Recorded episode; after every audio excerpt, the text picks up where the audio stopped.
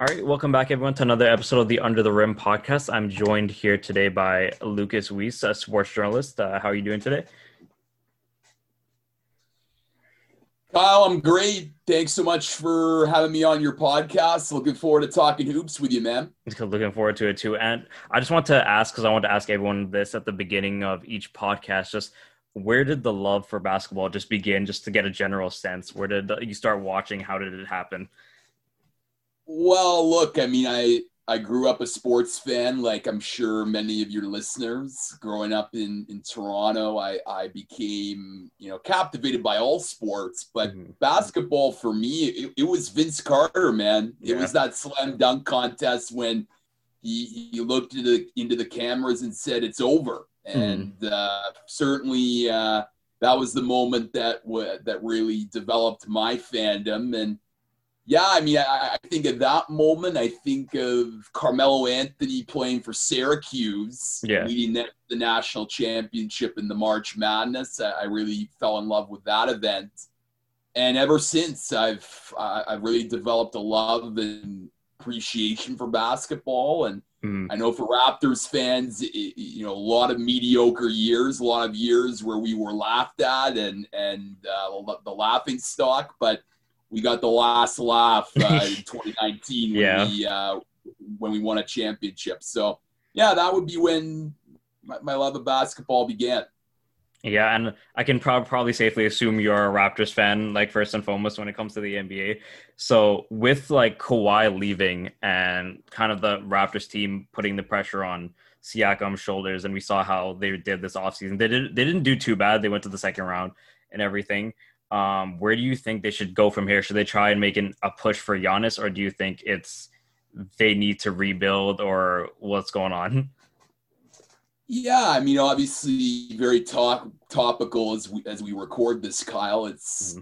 it's free agency and and the NBA draft being tonight, so it's uh, as one of my good friends, uh, Blake Murphy of the Athletic says, it's uh, it's chaos, yeah. and it, it's certainly going to be that the next month. Uh, in the world of basketball.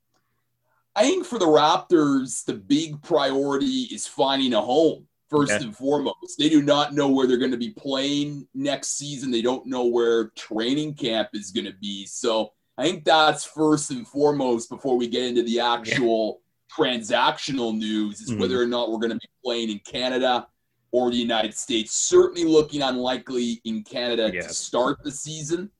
Um, I know that Michael Grange of Sportsnet he he did a, a, fine piece of reporting when he said that Tampa Bay would be the likely spot. So that's first and foremost. But to answer your question about transactional news, I think certainly signing Fred Van VanVleet's a top priority. Mm-hmm. He's someone that has shown over the last four years dramatic improvement for someone that was undrafted to getting an NBA Finals MVP vote. So mm-hmm. just take that into consideration, just how amazing a trajectory he's been on. But as Fred Van VanVleet said in the JJ Redick podcast, he wants to get paid, and, and understandably so. He's earned that right given his performance the last few years. So Fred Van VanVleet for sure. I think as well, I mean, you got to have some cap room. And whether that's, you know, shoring up Norman Powell via trade, whether mm-hmm. that's shoring up the contracts of Serge and Gasol, who knows? I, I, do think we need a big man, so I think Serge Ibaka the, the likely option mm-hmm. uh, to sign to, to, to provide some uh, interior physicality and size in the post. Yeah, but obviously that off the next off season, 2021, is going to be very frantic mm-hmm. Uh, you know, who knows whether Giannis will sign uh, the supermax or not. I mean, certainly Milwaukee's made some moves. Yeah. Uh, make sure to get to signal to Giannis that they want to win now. Mm-hmm. But hey, maybe there's a reunion with Kawhi Leonard, given that he's going to be a free agent that, that uh, next off season. So lot to, lot lots lot more questions to be answered but i think that next to the raptors they're, they're still going to be competitive mm-hmm. and a difficult team to play against I always tell my friends it's like uh, before before Kawhi came. I always told them the only hump that Toronto faces is they need that X factor of a superstar that really yeah. will push them to a championship. 2016 they were almost there, but they didn't have just enough to get over. So someone like Kawhi would be the X factor to make them obviously title favorites. Do you think that Siakam could be that X factor? do you think he he needs someone like Kawhi? He needs to be like that that Scottie Pippen to Jordan type thing, or yeah, I mean, certainly this past season, I think Siakam before the pandemic showed tremendous improvement. I mm-hmm. think he was very focused on improving his jump shot, improving his three point ability. I thought his his ability to to get to the rim was a lot better from a year ago. Mm-hmm. And I think his defense, I mean, that's to me where he shines. And we even saw that in the bubble. It's why I think Nick Nurse, even with him struggling offensively, it's why uh, Nurse stuck with Siakam in those big moments against the Boston Celtics because they knew how good defensively he was. Yeah. I think it's still too early to say whether or not he's going to be a number one guy or not. I mean, obviously against Boston, he definitely struggled offensively and didn't look himself. And I don't think people should. I mean, look, it, it drew a lot of criticism and rightfully so, but I think the bubble, for so many circumstances and reasons, affected people in different ways. Yeah. And I think we have to sort of treat it as an anomaly. And that's what I'm doing with Pascal. I think we need to sort of see how he does in a normal season setting. We know his capability. We saw that in the 2019 NBA Finals, game one, where he put up 32 points. Yeah. Still a career playoff high for him. So we know he's talented, and, and I do believe that he'll bounce back. Mm. I mean, it's still, I think, too early to say whether he's a number one guy or not. Certainly, he's a good number two. I mean, if you put a superstar on this Raptors team, like if Kawhi didn't leave, yeah, I think the Raptors win the East. I think yeah. that's pretty evident, and they, they probably would have given the Los Angeles Lakers a run for their money in the finals. Yeah. But I think uh, a little too early to say with, with Siakam. But my my hunch is, is he's going to come back next year and prove a lot of doubters wrong that he's still here to be uh, one of the best young players in the league. Yeah, and speaking of the bubble itself, when it first happened and Rudy Gobert tested positive and the whole season shut down, do you think like they should like what was your initial reaction to that? Do you think they should have kept the season just shut down because a lot of players were saying just don't even reopen it, or did you think the NBA made the right move? Well, I'll tell you a little story um, about how I found out the news because I think mm-hmm. it's uh, it's good for your listeners. I, I was yeah. actually I was actually in Florida for um, I mean as a as an FYI, Kyle and I both uh, attend Centennial College. We're yep. in different journalism programs, but I'm in the graduate sports journalism program, and, and they do a, a yearly trip down to Florida. Mm-hmm. And it was that Wednesday night, March 11th, which will live forever in sports infamy. That was the night that Rudy Gobert tested positive mm. and the whole sports world began to shut down. And, and it was truly stunning. I mean, it was truly stunning to be in the United States at that time and really watching our world uh, change forever. Mm-hmm. Uh, in terms of whether the NBA should have stayed shut down, I don't think so. I don't think that would, you know, just from a pure economic standpoint, yeah. it would have not been great. They would have lost way more money than they already did. But I also think too, it provided a necessary distraction for people, and and and I know that 2020 has been a year where we're where we've sort of evaluated that. Like, can sports really be an escapism for people? Yeah. Certainly, it's hard, but I think at that period of time, I think basketball from the end of July all the way to the middle of October was pretty exciting.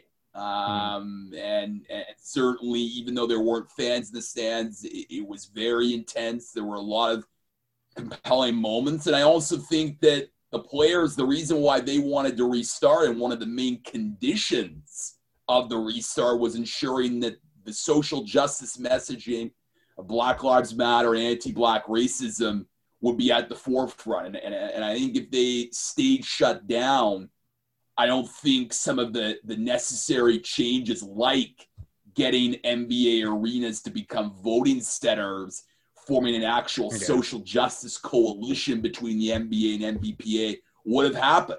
Yeah. So, for that being said, I think, look, did the bubble affect people a certain way? Absolutely. Was it a strain mentally, emotionally? Absolutely. I know these are multimillionaire athletes, but the fact of the matter is they were separated from their families for so mm-hmm. long. It takes a toll. Yeah. But I think the NBA did the right thing. And let's see. I mean, I mean, it's going to be challenging. I mean, starting a new season amidst the pandemic that's skyrocketing. It yeah. not going anywhere. But uh, I really applaud the NBA for what they did in terms of the bubble and keeping the players and everyone in the bubble safe.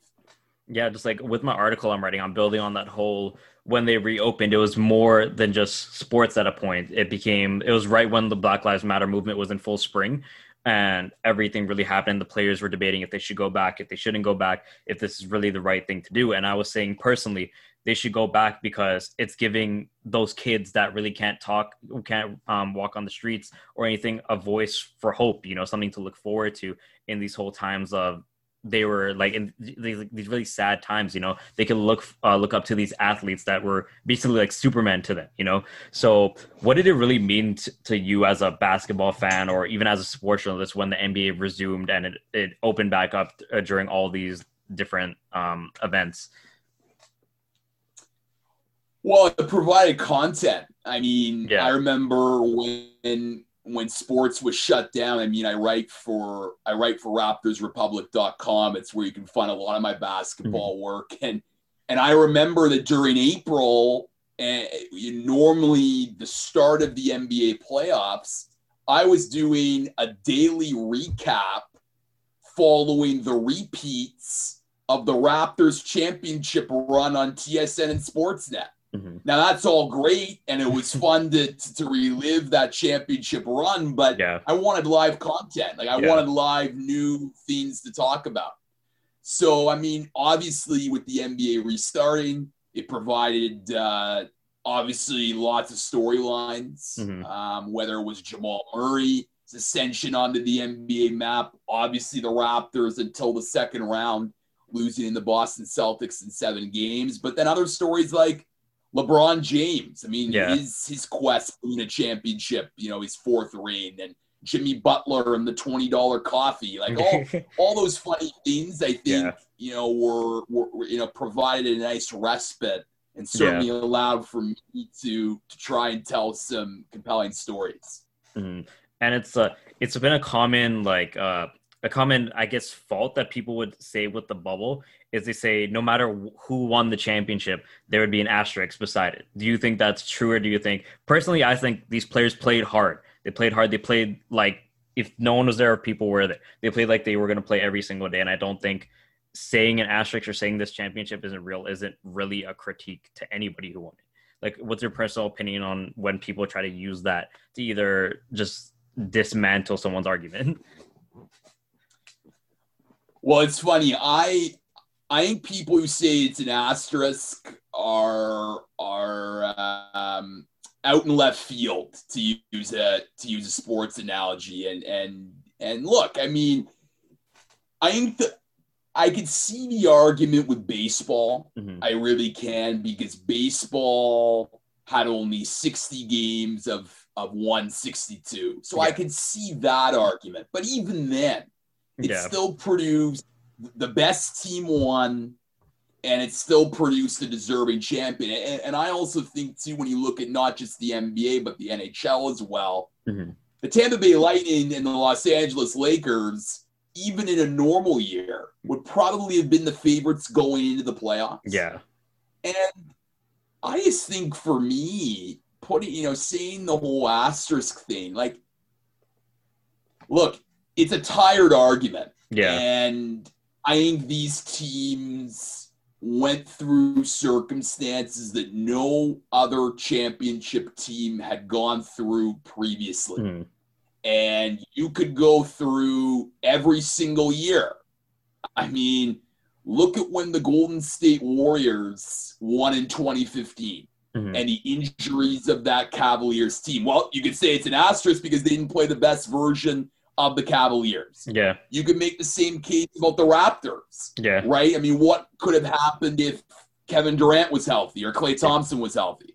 So, I mean, you can make that point each and every year. Every championship team goes through circumstances. Mm-hmm. I think you got to elevate the the challenges and the adversity that they overcome, being in a bubble, being away from their families, in in, in determining whether or not they're a worthy champion. So, for those reasons, I don't like putting an asterisk, asterisk on the champions. Yeah, and, and to me, they're very worthy. So that's yeah. my take on that.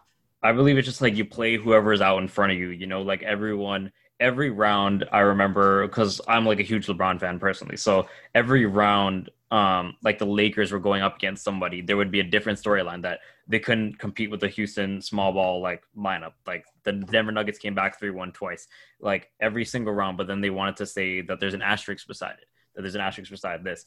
And I remember Steph Curry gave a quote. It's like it's injuries are just part of the game. You know, like it just happens. So when people were trying to dismantle the Raptors are like winning a championship last year, yeah, I get that Durant was injured and that maybe Golden State could have won if they're fully healthy. But I think the Raptors did what they need to do, you know. And just speaking of the adversity, um, in recent in recent rumors and everything happening, they're talking about James Harden going to the Nets, and that's about to make it a lot. If if that trade really does come true, do you think that the Nets are going to become the next Golden State powerhouse, or do you think they're losing too much of their bench to really be able to compete uh, in the East?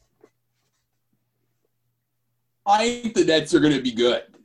I really do. I mean, if they get James Harden, they probably are the favorites, them in Milwaukee, to, to, to win the East. Mm-hmm. But let's face it. I mean, James Harden, he's great. Yeah. Kevin Durant's great, but Kevin Durant hasn't played in the year. Is he yeah. going to be that dominant Kevin Durant? Kyrie Irving, it's Kyrie Irving, mm-hmm. right? He, he, you know, can he gel with those two personalities? Mm-hmm. Who knows, right? Like he left, he left Cleveland because he wanted to be the the star, mm-hmm. and and that didn't work out. So I think Brooklyn has questions I mean, they also have a new head coach in Steve Nash, and, and this is no disrespect for Steve Nash, but he's never been an NBA coach before. Yeah. Um, so I think with that all being said, I think the East is going to be really exciting next year. Like I think it's going to be even more exciting in the West. I think you got Milwaukee, Brooklyn, Raptors, Celtics, Heat, maybe throw in an Indiana if they can keep Oladipo somehow. I think the West, it's basically going to be the two LA teams in Golden yeah. State battling it out. But it, I mean, look, this is why the NBA is so exciting, Kyle. Yeah. It's you know the regular season's great, but the off season always seems to produce stellar storylines every single time.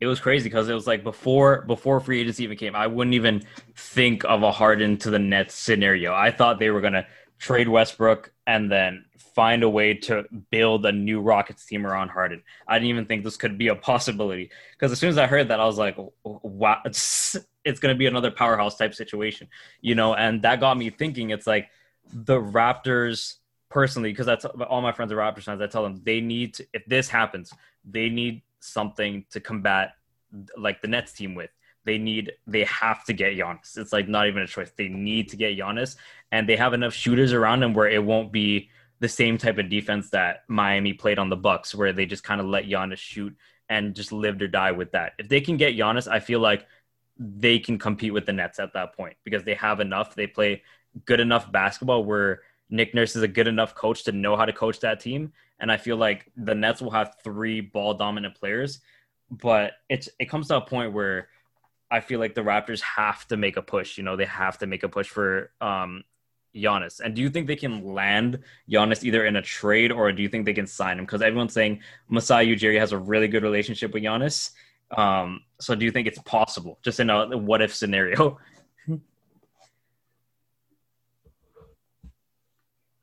you cut out a bit there, Kyle, but I think you asked me about whether or not Giannis could be landed in Toronto. Yeah. Um, yeah, like, I mean, I really believe in Masai.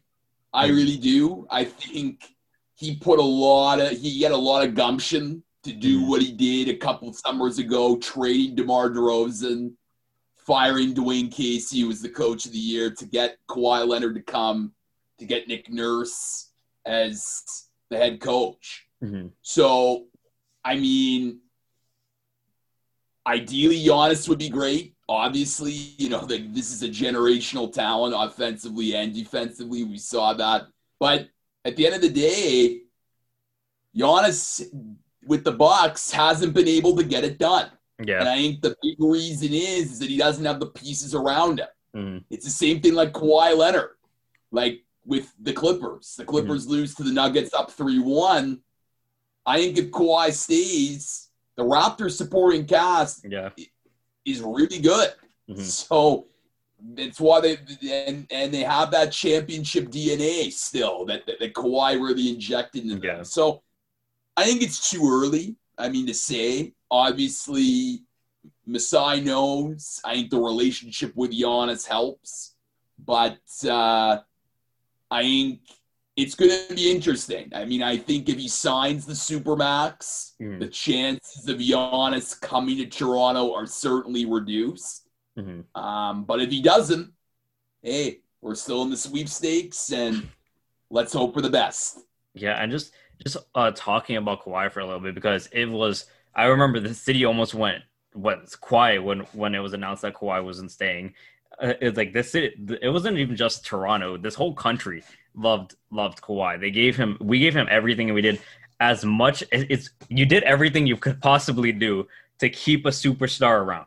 And I think at the end of the day it just came to him wanting to go home and play for home, but I strongly think that he should have stayed in Toronto because they had a good chance to repeat, considering what we saw in the East this year. But just like, how did you react to when he said he was going to sign with the Clippers? You know, look, I mean, obviously, you, you know, it would have been awesome to have Kawhi another year, but you got to respect the decision, right? Mhm. Like, and and you know, it, it's easy for us to speak in our in our armchairs, and we have nothing nothing to to really, you know, we don't care, right? Like, but it's his decision. I think it was nuts how crazy the speculation was. Like I don't think I've ever seen we may never see again. Like the Kawhi watch. Like it was like I remember I remember walking down Yorkville and being in front of like the Hazelton where apparently he was staying and just like all the all the cameras and everyone was like there and it was it was crazy. And like Mhm. apparently like it, it got disproved like he wasn't there. So it was like such a crazy story. But and, and like with the CP24 following like that car from the Yeah. airport was pretty nuts. So like it was it was it was wild. But Mhm. look, I mean, I think what Kawhi Leonard did for our franchise, you, you can't ask for anything more, as Yeah. you said. And, uh, you know, certainly is part of our history for uh, many years to come. Yeah, and just a last question before I let you go here. Just er, like early predictions. Who's your early MVP prediction and early championship uh, uh, prediction? Whew. Um, I like Golden State. Mm, I really do. I think I I think Golden State's a team that you you, you shouldn't overlook. I think Mhm. Steph and Klay and, and Draymond are, are going to come back with a real fire burning inside Yeah. them. Like, look, I know it's LeBron and I know everyone's talking about them, but we're here too.